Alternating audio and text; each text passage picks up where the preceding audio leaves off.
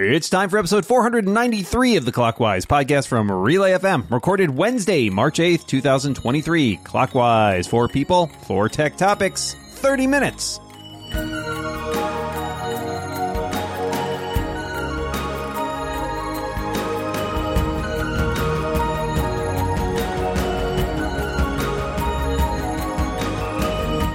Welcome back to Clockwise, the tech podcast that comes in like a lion and goes out like a lion who spent 30 minutes on a tech podcast. My name is Dan Moren, and I'm joined across the internet by my good friend, my pal, my co Dungeons and Dragon player on the internet once again. It is the one and only Micah Sargent. How are you doing today, Micah? I'm doing well, Dan. I will tell you, I usually wait until the show to hear your intro, but my brain was, or my eyes were faster than my brain this morning. And so I ended up reading your intro and I had a good chuckle this morning. So I quite liked today's intro. I'm delighted to provide people with a chuckle. It's what I do. Uh, and on this show, what we do is invite on two fantastic guests to talk about four tech topics. To my left this week, it is a writer and photographer, and you should check out his newsletter on computational photography at photo-ai.com. It's Jeff Carlson. Welcome back, Jeff. Thank you so much. Good morning. Good morning to you. And to my left, the host of Two Headed Girl podcast, as well as just an all around great person and uh, honestly, a person with a great laugh. It's Alex Cox. I am doing great, Micah. Thank you very much. Let's get things underway here. I'm going to start off with this question. Sonos unveiled some new speakers that support Apple's spatial audio feature. My question for you is Do you listen in spatial audio? Do you listen to music or other things in spatial audio? On what devices? Do you find it's something that you appreciate, that you like, or that you even notice? I'm just curious. It's been out for a while. Jeff, let's start with you. Uh, my answer is kind of. I listen to music pretty much all day through my Mac onto some AirPod Max headphones. And the spatial audio there is great, but I found that having the option to have it follow my head so that basically the audio is coming, seems to be coming from the laptop directly, kind of freaked me out. Even though I don't, like, I don't move around a whole much, but it's just a little bit weird. So I have the option set so that it's it's still spatial, but it's not directional. I can't remember exactly what that setting is called. Um, although I will sometimes, if I'm watching a movie on my iPad, I'll turn that on, uh, partially because it's it's a really cool effect, and with a movie, it makes a little bit more sense to me. But otherwise, I don't always notice that it's on, but it, it, sounds fine. So it sounds good, and that allows me to focus on other things. I am a spatial audio listener, but I don't, it's not as if I, I don't know, seek out spatial audio. It's just when it is sort of provided with the album that I'm listening to, then I play it that way. Um, there have been a few times where, and I wish I, you know, perhaps I should keep a little notebook or something where uh, I find myself delighted by the way that the album sounds in spatial audio or a specific song sounds in spatial audio. Because there have been a few times where I go, oh, oh yeah, I like how that sounds. That sounds cool. Um, but for the most part, it's just when I'm downloading uh, new music in Apple Music, I get the kind that has spatial audio. And then if I'm listening with my AirPods Pro or listening on the studio display, then in those two instances, um, I am listening to it with spatial audio, and it just kind of happens to be something that that uh, that's taking place. It's sort of a passive listening experience, I guess. Uh, Alex, what about you? I'm surprised. I am like a die-hard spatial audio fan, with the exception of some of the albums on Apple Music that were remixed in spatial audio in a way that didn't transfer well, like a. Uh, hmm. Blink 182 album from the mid aughts really was supposed to be mostly mono, and th- that's okay. But I really love the head tracking. I keep that on all the time with my phone, partially because when I walk away and um, just am like wandering, pacing about my apartment, then I can return to my phone, like have this game of hot and cold with my ears. But it also reminds me a lot of experiences with like by binaural audio or really absolutely wild Dolby experiences at Disney World from when I was a kid. So it just feels, I'm sorry for even saying this, a little automagical. And uh, especially the shows on Disney Plus. And I do notice it when there is a show that doesn't support it or a show that doesn't do it well on Apple TV Plus. I think we really run the gamut here, which is kind of interesting. I don't like it. I don't like it. I don't agree with it. No, uh, I'm, I don't. Uh, maybe this is a function, as Alex pointed out. Maybe this is a function of the albums I'm listening to more than anything, where I feel like, you know, my musical tastes largely stopped after 2010 or so, maybe. Uh, and I just am like most of the albums I listen to, I always find myself walking somewhere listening on my AirPods Pro and thinking, why does this sound weird? Uh, and then I'll be like, oh, I bet spatial audio is on. And I go and I turn it off and it sounds more like what I'm expecting. So I can't tell if that's my brain just being like, I want to hear something that's familiar and that I recognize and understand like how to process because I'm kind of looking for stuff in the background, or if it's a matter of these being just bad mixes or transfers from stuff that was never designed to be in spatial audio. But for some reason, I, I really don't tend to like it. So I guess, yeah, I guess I'm just weird. Um, but that's fine. Uh, I, I, not my thing, but I'm glad other people appreciate it more than I do. Uh, thank you all for your thoughts on that topic. Let's go to our second topic, which comes from Jeff. Yeah, so I was thinking the other day, we tend to focus on the shiny and the new and the new iPhones and the new everything. Uh, but I'm kind of curious to know what is the oldest piece of tech in your everyday setup? Not something in a closet or a drawer, but something that you're actively using. I still have a super drive. Um, I remember once again in college, wow. um, I went to the like on campus store and at the time, I had Rosetta Stone and I got some CDs, some Rosetta Stone CDs from a friend of mine and needed to install it. And so I needed a drive. And obviously at the time I had, uh, I wasn't able to, there was no CD slot on the side of my computer. So I got a super drive and I still have it today. And I still do occasionally use it for movies. I have a friend who will get movies from time to time and then wants to keep those movies. And so that friend borrows my super drive to keep those movies uh, in a digital format. Yeah, that's, that's what we'll go with. Um, Alex, tell us about your oldest tech my oldest bit of tech is i think tech i i don't know but i guess it's technically new because it was created in 2013 but i bought it literally last week. It's the Matias tactical keyboard which is just this uh, i have it right here. Clicky click click.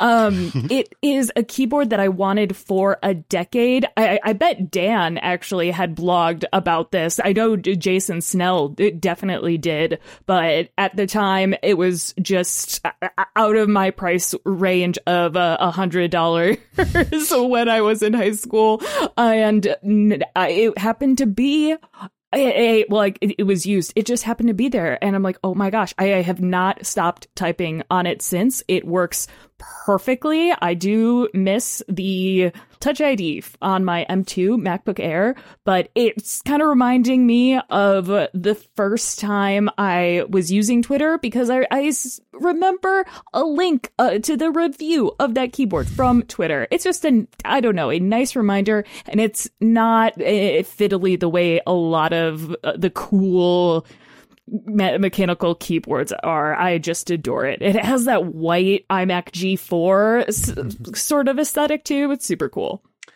I, you know, I'm looking around my my setup and I really struggling with this one because I think I have swapped out most of my work tech in the last couple years. So I don't really have much that's old. I've tried the various keyboards like mechanical keyboards and stuff like that and I just honestly I don't I bought a Keychron one a couple years ago and I just didn't like it. It was too loud for me, especially when I'm podcasting and I want to type quietly. And I just felt like I'm so used to like the sort of flat Apple keyboards after years of using laptops and stuff like that that I'm just very happy to have sort of the same keyboard typing experience on all my devices. But I think that's probably even that's probably only it probably came with my iMac 2017. Yeah, it's not that old. So I guess all my vintage stuff is is in the closet. Indeed, Jeff, why don't you wrap us up here? I had the Matias keyboard. I had big old clickety keyboards, and like I really loved them. And then one broke, and I was in the middle of a deadline, and so I just grabbed this one as a replacement, and it's it's worked fine, except that I have to replace the batteries a lot. And so strangely, it's it's just comfortable and and it works. Um, I think the other thing, the thing that prompted me with this question is that I have an Apple 27 inch LED cinema display mm-hmm. that. Um, under the current versions of Mac OS, you need a special utility just to control the brightness, and uh, there's like it has issues, uh, but it still looks great. It still works perfectly fine when I'm not, you know, trying to be a photographer. When I'm, you know, being a writer, uh, it's perfectly fine. That's two topics down with two topics to go, which of course means it's halftime here at Clockwise. And this week's episode is brought to you by How to Fix the Internet, an original podcast from the Electronic Frontier Foundation. Sometimes it can feel like we're lurching towards a digital future no one wants, but it doesn't have to be that way. There are choices we can make to create an internet that makes a better future for all of us. Technologists and policymakers have solutions to the problems facing our online world today, so we can build an internet that has all the good things we want from tech with none of the creepy stuff. Your hosts are Cindy Cohn and Jason Kelly. Cindy's the executive director of the Electronic Frontier Foundation and has been in the trenches, the courtrooms, and boardrooms of tech activism for decades. Jason joins the show this season and he's a digital strategist and activist with EFF, where he focuses his work on privacy, free speech, and surveillance. In each episode, Cindy and Jason invite someone with a vision on how to fix the internet, someone with real solutions on how to move the needle towards a better online world. The show will make you feel better about our digital future, be more knowledgeable about what needs fixing, and be more engaged to demand change. Episodes are available anywhere you listen to podcasts and at EFF.org slash podcast. Uh, I listened to an episode with Andrew bunnie Huang, which is talking about sort of uh, the problems that we have with our current uh, patent and copyrights uh, setup in technology and why it stifles competition, and how there are so many options for uh, how you can broaden this and make stuff much more freely available uh, if we're willing to maybe you know open those rules up a little bit and allow a little more interplay rather than locking everything down into sort of a proprietary manner. So check that out if it sounds interesting. Search for How to Fix the Internet in your podcast player. We'll also include a link in the show notes. Our thanks to How to Fix the Internet for their support of this show and all of Relay FM. All right, halftime is over. Micah, what's your topic? Uh, my question for you Do you have a smart TV? And if you do, do you use any of its features or do you rely on a media streaming box connected to the TV? Alex, we'll start with you. I do against my, you know, all of my wishes, but I don't think in 2023 you can buy a new TV that does not have those uh, features built in. But I have not connected it to the internet. I have never done a system update, anything like that. I just use my Apple TV. And sure, there are all of the issues of Apple TV we know and hate, but I still think it it, at least it feels I could be just deluding myself. It feels less gross for uh, Apple to have uh, the data on what I watch and the specific streaming services versus all of those streaming services and LG and their partners and whatever. Uh, longtime listeners know I have an older TV. Um, I think it's from 2014. I replaced a TV that broke. Um, and it is nominally a smart TV, but it's like integrated with smart TV services from 2014, which means I think there's like a Netflix button on the remote and maybe like iHeartRadio or something. I feel like there's one other too. I don't even know what it is. I've only ever pressed those buttons by accident.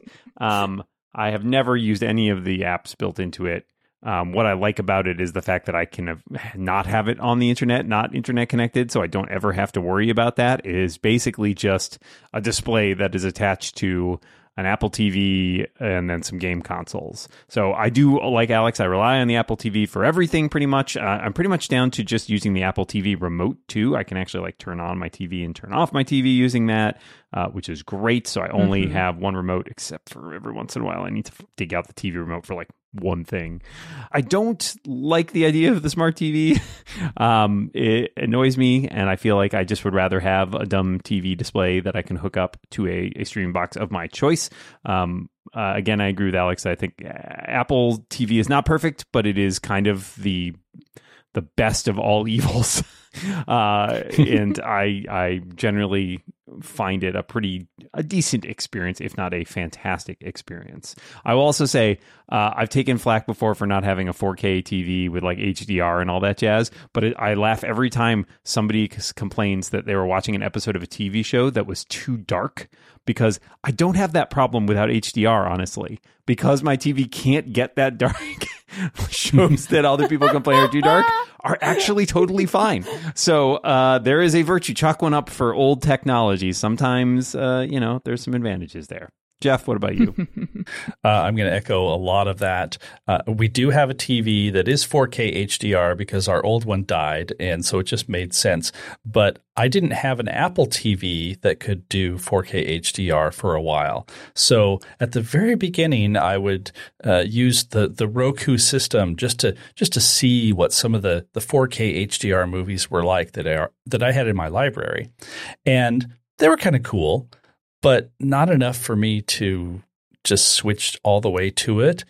And f- for the same reasons, like, I don't know, like it just feels gross. Hmm. Like they, you know that they're going to sell your data and your listening and, and all of that. So I uh, have turned that part off and I use an Apple TV. I've since gotten a, a modern 4K uh, Apple TV and use that. And um, I think I even at one point blocked the smart TV uh, at the router, so it's it's not able to even send anything. It just feels icky, but I was happy to spend a moderate amount of money for a fairly large TV. So uh, sorry to disrupt your business model, I guess, but not really sorry. I am also, I do own a smart TV. Um, I will be honest and say that I have um, allowed it to connect to the internet uh, in the past because I wanted it to be able to uh, update so that I could try out it added AirPlay 2 uh, functionality. And I wanted to be able to try out the AirPlay 2 functionality. But I do have the television and a specific profile on my router where it essentially blocks all uh, sort of advertising style uh, connections. And every week I get a little notification from my app that says, Hey, here's sort of the threats that have been blocked this week, the ads that have been blocked this week, et cetera, et cetera, et cetera. And without a doubt and without fail, that television has more attempted requests than any other device on the network. Be please, it, uh, Micah, Mac. please, yeah, please let me on the internet. like it is ridiculous how much it has tried to contact it, you know, to phone home. Um, and let's see, uh, this week there have been, I'm not kidding you, this week, 17,981. oh, I need a fainting couch. Oh my right? God. Oh, my pearls are clutched. I'm just hearing your TV. How about now? How about now? How about now? How about now? Is that not ridiculous? Yeah, that's a lot. Uh, it, sh- it shakes me to my core that it's contacting that in one week. Um, but anyway, I, I, was curious. Kind of, uh, I think a lot of people, yeah, they end up having smart TVs, um, as Alex rightly pointed out. But we are often using some sort of you know other device to connect with. So, uh, thank you all for telling me about your own setups. Let us move to our next topic, which comes from Alex. Do you still use Twitter? And what is it like? I specifically wrote in the doc that I mean this with zero snark because as I talk to people in different communities that are sort of outside our Apple bubble or even uh, tech bubble, I have gotten so many different answers from folks still using it. Um, so I occasionally pop in on Twitter um, with the when third party app access was cut off, that really really cut down my use of Twitter. I mean, I was not super happy with the current uh, ownership or direction that it was going, but as a place that I had a decently large platform and a need to occasionally um, promote stuff, whether it be books or podcasts or what have you. Uh, I still kept sort of my hand in every once in a while. I wasn't really posting anything other than like links to stuff I'd made and occasionally like responding to people who I couldn't talk to elsewhere. But even now, with the third party access gone, I check maybe once or twice a day, and I find almost invariably most of the people I'm interested in talking to aren't there. It's a much smaller subset of the people I was following who are actually posting. There's a lot of a lot of the people who are still there who I follow just retweet a lot of stuff, and I find less value from some of that because it just sort of takes over my timeline. Um, and it's just yeah, the trends are weird. Like I never clicked on them much in the past, other than occasionally out of sort of a morbid curiosity, but they seem to have gotten even worse. Um, and I just, I usually pop in for a few minutes, kind of look around and like, and then sort of back out slowly. that's, that's my experience. Jeff, what about you? Uh, very similar. Maybe check it uh, you know, three or four times a week. Um, I unfortunately I share the name of a sort of crazy wacko right wing uh, oh, no. political writer. And so every once in a while I check my mentions to see if somebody has copied me instead of him. And uh, so you know that's that's a lot of fun. It, it, hasn't happened a whole lot, but every once in a while it'll, it'll, blow up, and I'll be like, "What's going on?" Oh, right, it's it's the crazies. Um, and so I I haven't really done anything with it in the last you know month or so, and there's still that little bit of pull because there are some, I think, more interesting uh, topics and people that I that I used to follow.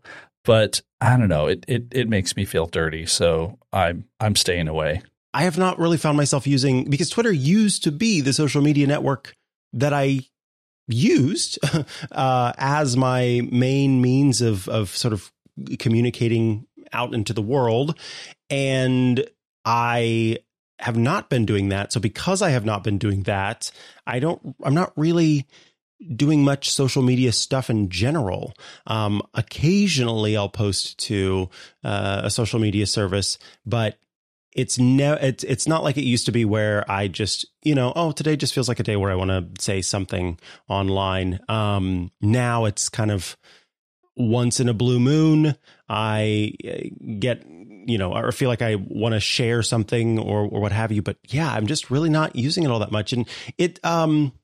I would say it doesn't feel tumbleweedy to me when I do go to uh, the service because there are people who are regularly using it that you know seem to enjoy uh, still using it, but it's just I don't know necessarily a place for me uh, to be. I, am not enjoying it as much as I used to.